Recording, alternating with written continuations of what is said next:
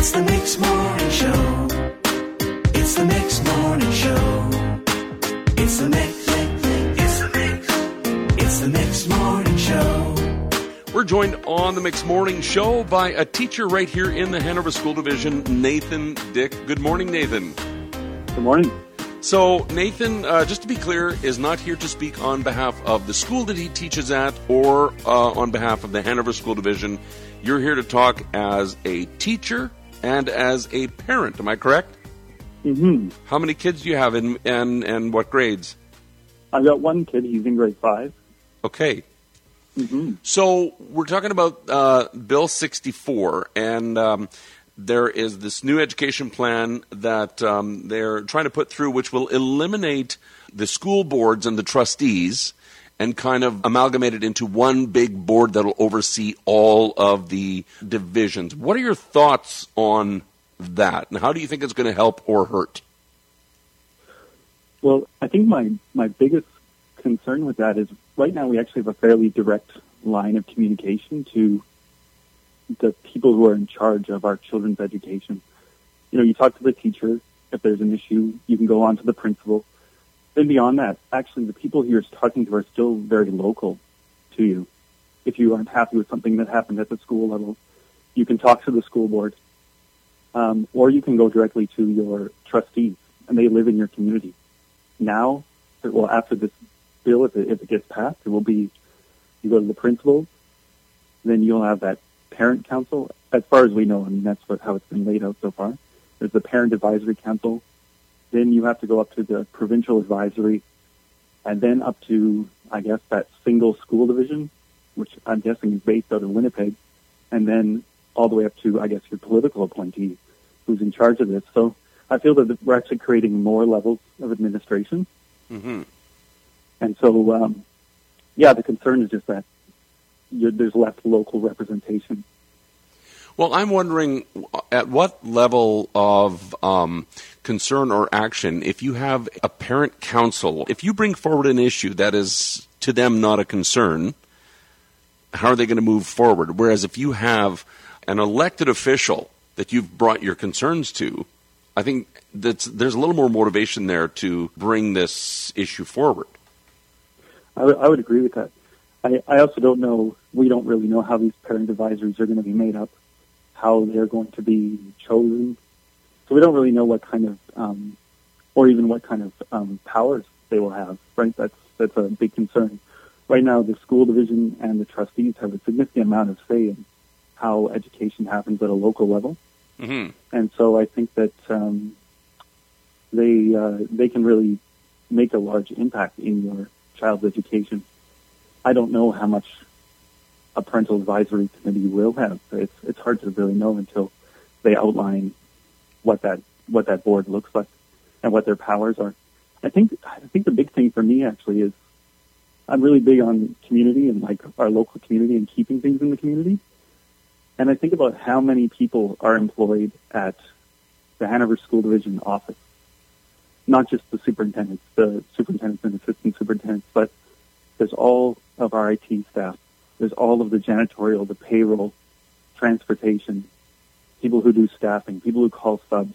Like all these people are integral to your child's education, even though they don't directly teach your children or directly impact them on a day-to-day basis. And all those jobs as far as we know, be going to Winnipeg. Um, and that really, I think, has, has a big impact on me because I feel that we're losing a lot of our local autonomy and our local character and flavor. What I have a hard time picturing is like we know the amount of work that gets done just at the divisional level for one school division. You, you mm-hmm. mentioned all these different jobs and the amount of work that gets done for one division. I can't picture one huge board that covers all these divisions and them actually getting that amount of work done for each of these sections for for all of these schools. Like I, I can't fathom mm-hmm. that kind of one big board that oversees the entire province. That, that doesn't make sense to me. Yeah, and a lot of, I think a lot of people share your same confusion, uh, myself included. Um, I'm not entirely sure how it's going to happen.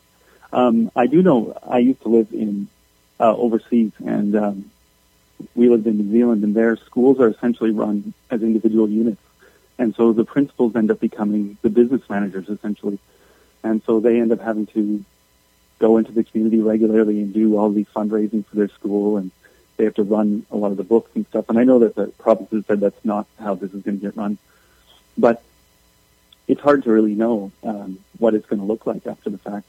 So um, I know for, from experience working there that the principal was almost never in the school. Um, he was the, the Swedish school I worked at. You know, he showed up twice a week to high five some people. that was Yeah. about it. Um, it was he was out doing work in the community, trying to drum up essentially support for the school, and uh, the vice principal had to basically run everything. So she managed all of the day-to-day kind of behavioral issues, but really in terms of professional development and as like leader teachers, because that's right now what our principals are. They're our, our leader teachers. They really do inspire us um, and push us forward in like professional development and expertise and experience. And um, you just didn't get that. Well, and and th- what they're looking to do with this bill is to take the principals uh, out of the teachers union and just make them a manager of the school. hmm Um, do you think that'll be of any help? as a teacher, I think many teachers and principals have concerns about this, um, partly because principals are, as teachers, they're our advocates and our allies. We're, we're like co-employees with them, um, and they really do advocate for us with the school division. Um, they also provide a lot of professional development for us. Um, they also inspire us to be better teachers, um, and they do really help I guess, grease the gears of how a school works.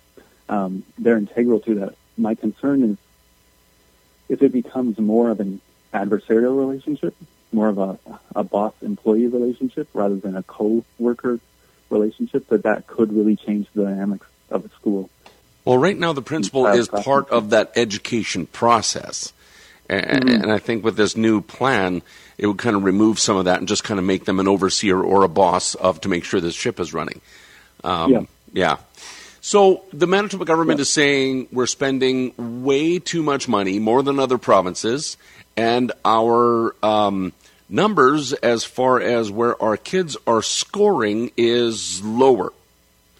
Mhm. How do you see this plan drawing a parallel from saving money by eliminating the school boards and trustees? And how do you think that's going to equate to the kids' grades going up? That is a very good question.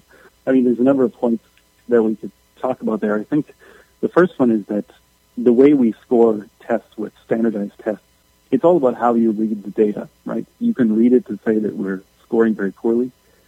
You can um, account for other irregularities, right? So depending on how you compare to countries or even to provinces, um, is not necessarily direct correlative like our numbers are lower, therefore we're scoring poor, poorly. But we actually have to compare things like socioeconomic status. We have the highest number of children living in poverty in Canada. Um, we know that fact from Statistics Canada. So that affects negatively students' performance, particularly in standardized tests.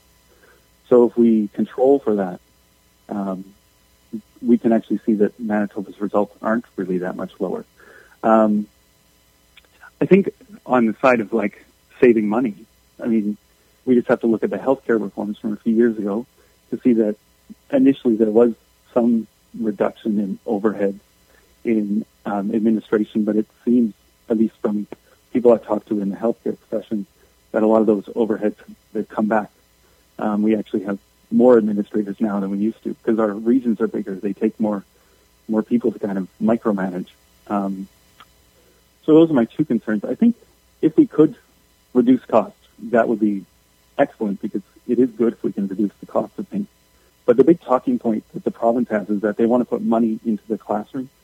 I think putting on my parent hat, this is where I um, I'm most interested. Um, because I guess first of all, what does it mean to put money in the classroom? There's only, as far as I can think of it, three ways. You can either hire more teachers, so make smaller class sizes essentially, so more classes with fewer kids. hire more EAs, so that's more support for learning, and EAs are a vital part of our education system. I my child that I have in school, he um, he has disabilities, and so he needs support. Yeah. My Um, wife is an EA. I am a huge advocate for E EAs. Exactly, and I, I think they they provide such a vital service hmm to your kids, um, a vital service to teachers. We could not do our job without them. That's another way we put money into the into the classroom. Or the other one is, I guess, just building more infrastructure. But infrastructure costs money, so I guess that would be putting money into the classroom, so to speak. Yeah. Well, this plan, uh, it, to me, it seems like the most drastic attempt that they've made to save money. I mean, to to eliminate um, the, the the school boards and to eliminate the local trustees um, is is a massive change with a lot of jobs lost. I mean, somewhere they have to save money. If this isn't I- the answer, then what is? I guess the question is, is saving money always the best option? I mean, education is not a business. Uh, I mean, people do run it as a business, but it's not a business. It's an investment in the future. And our population is growing, so that investment will cost more. Um, you know, and so I just think that, like, ultimately, um, there are some things that are that are worth paying more for, right? And Yeah. and education, I think, is one of the things that's um, definitely worth paying more for. Healthcare is another thing definitely worth paying more for. I think for me, a lot of it comes down to the fact that it feels they, they, they use the rhetoric of money to talk about it, but this particular government seems seems to love being very paternalistic and somewhat authoritarian. And um, I look at I look at the way that our premier, for instance, has talked to us as Manitobans about COVID, um, and the number of times he sort of scolded us for bad behavior. Um, you know, um, like a bunch of teens. It sets the tone. It sets the tone. Yeah. Exactly. And I feel that this is sort of the same thing. I know better than you about how school should be done. You know, I was a teacher for two years back in the 70s because he was from 76 to 79, I think. Yeah. So was our Um, prime minister. He taught uh, drama. He was, yeah. Yeah, Yeah. for a little while. Yeah. yeah. And, and so I just think like, um, there's this, there's this father knows best kind of, um, tone that he's taken with us. Mm. Uh, and I think that has, particularly on the um, the COVID restriction side of things, it's rubbed a lot of people the wrong way. Um, both for, for people that don't agree with him on his restrictions, or for those who uh, agree but um, you know feel that like you know we're adults, we can follow the rules. Yeah. you know, Yeah. um, you don't need to lecture us about it, right? Yeah. Um, and uh, and so I uh, I feel that like this is another sort of side of that thing. It's sort of um, you know we know best, so we're going to actually take all that control that you had locally, that autonomy you had, um, that ability to kind of be your own thing and represent your local community. And instead, we're going to take that, and we're going to we're going to tell you how you have to do it. Um, we're going to make the rules the same for everybody. We're going to keep it one way. And I feel that that's sort of a lot of the focus of this is to actually remove any local autonomy so that we, um, you know, sure, you may trim a little bit of fat here and there sometimes, but um, you're going to lose a lot in that process, right? Yeah. Um, I've only heard a very small handful of people that think that this is the right way to go. I'm, I'm not sure how this bill is um, has made it this far, um, and, and and I'm not. I don't work for the school division. I had kids in school. I don't anymore. But my grandkids are just starting to get into the school division. So um, I mean, I'm I'm wondering how this bill is is even getting close to passing when there's this many people that um, think this is the wrong plan. mm. Well, I mean, one thing they did is they they didn't announce what was in the bill until what a couple weeks ago. So Yeah. Yeah. that's one way that they Yeah. managed to kind of keep it on the books for this long. Yeah. But I think, um, I mean, that being said, like there are some things I see as a positive. There are always like pros and cons to any anything, and so the one thing I do see as a positive um, is actually the fact that with the new mention of standardized tests, they actually want to take away the standardized tests from grade 12. And so the, the pro I see to that is that it takes a lot of stress off um, grade 12s in their final year. Um, Right. I don't remember a lot about my own schooling experience, to be honest, but I do remember grade 12, and it was a great year. Um, you build a lot of really lasting friendships. Um, some of the people who are still I'm still closest with, I really, you know, we really um, strengthened our relationships during that last year. Yeah. So that's a big thing. Also, too, from my experience in New Zealand, what's what's interesting there is after grade 10, which is the last year of the standardized test on this new um, bill, um, after grade 10, students can, if they get permission from their parents in the school, leave school. Um, and instead of going on to the equivalent of grade 11 and 12, they can actually go on to a trade school and pursue a trade so that they're finished all of their um, apprenticeships and work experience by the time they're 18. They're Okay. fully fledged workers in the workforce. Yeah. I see that as a huge pro. Um, having worked in the high school before, there are kids who are in grade 11 and 12 who are basically just there to jump through the hoop so they Yeah. can get into the workforce. So they can have Um, the diploma and say they made it. Right, because they have Yeah. to, because you Yeah. need a diploma to, to do anything. And so I feel that uh, actually there's a lot of kids that if we, this, is, this could be a step in that direction if we ever went there. And uh, I think it really can benefit students for whom school is really not the place for them. There's a big education that they can get out in the real world or out in a different kind of program that they can't get at school. Yeah. Schooling is just one form of education. And so I feel that uh, like that is a step that could be in a positive direction if if we kind of take it to its logical conclusion. Um, so so that's one thing that I see as a positive from them. Yeah. Well, I really appreciate your input on this, and um, Mm-hmm. I'm sure there um, there just needs to be more talk about this before they just move forward. Oh, Uh, definitely, I, I just think they need to uh, use their ears before uh, before they you know put the put everything on the chopping block. So, again, Mm-hmm. thank you, Nathan. I really appreciate your input on this. Yes, you're welcome. It's the Mix Morning Show. It's the Mix Morning Show. We're joined on the morning show by Boone Pomerath. Um, Boone, what are your thoughts on Bill 64 and the idea of getting rid of all of the uh, different uh, school boards and just having one governing body that, that would look over all of the divisions?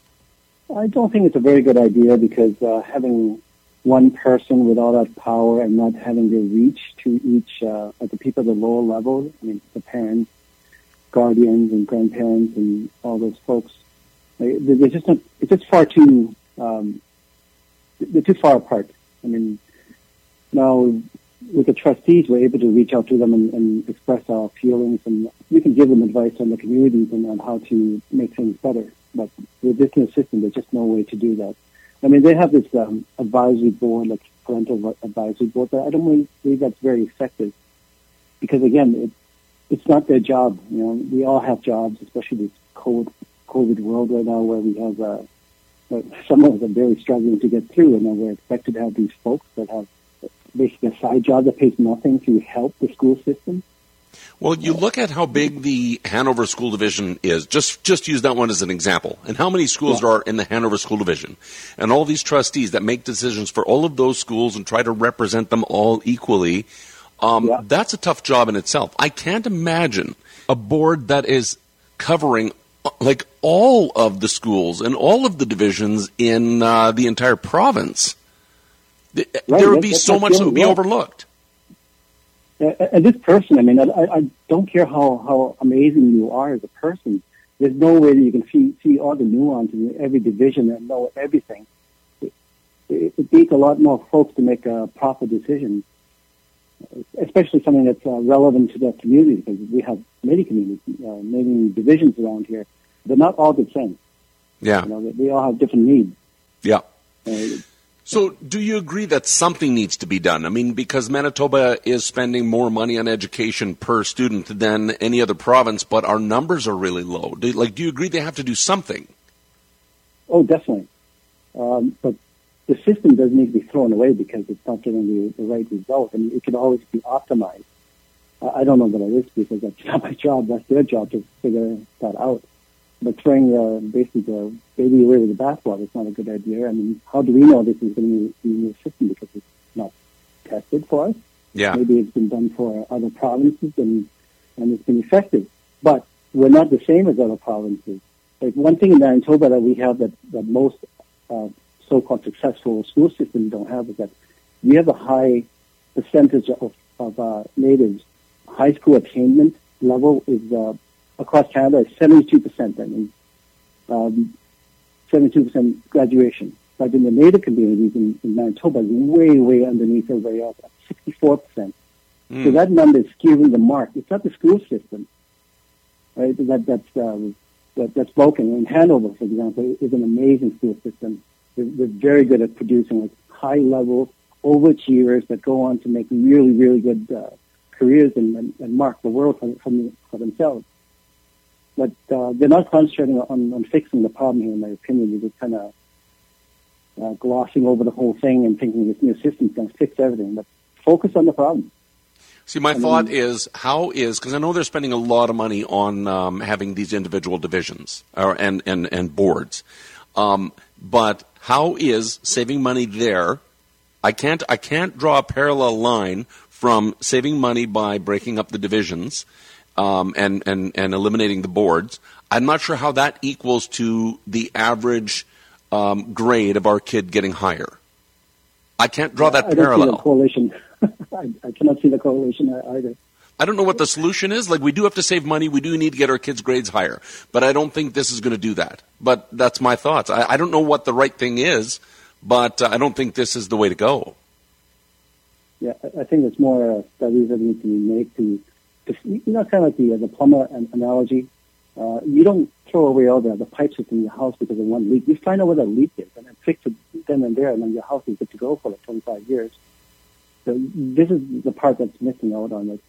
We need to find where why we're so low. I think we pretty much know why, and and there needs to be help in that area, not um, messed up areas that are already doing well, such as the Hanover School Division. I really like that analogy. Don't throw out all the pipes because there's a leak. Yeah, find out where it's leaking and fix that. I like that. Boone, thank you very much. I really appreciate your uh, perspective on this. Thank you. Thanks for having me. It's the Mix Morning Show.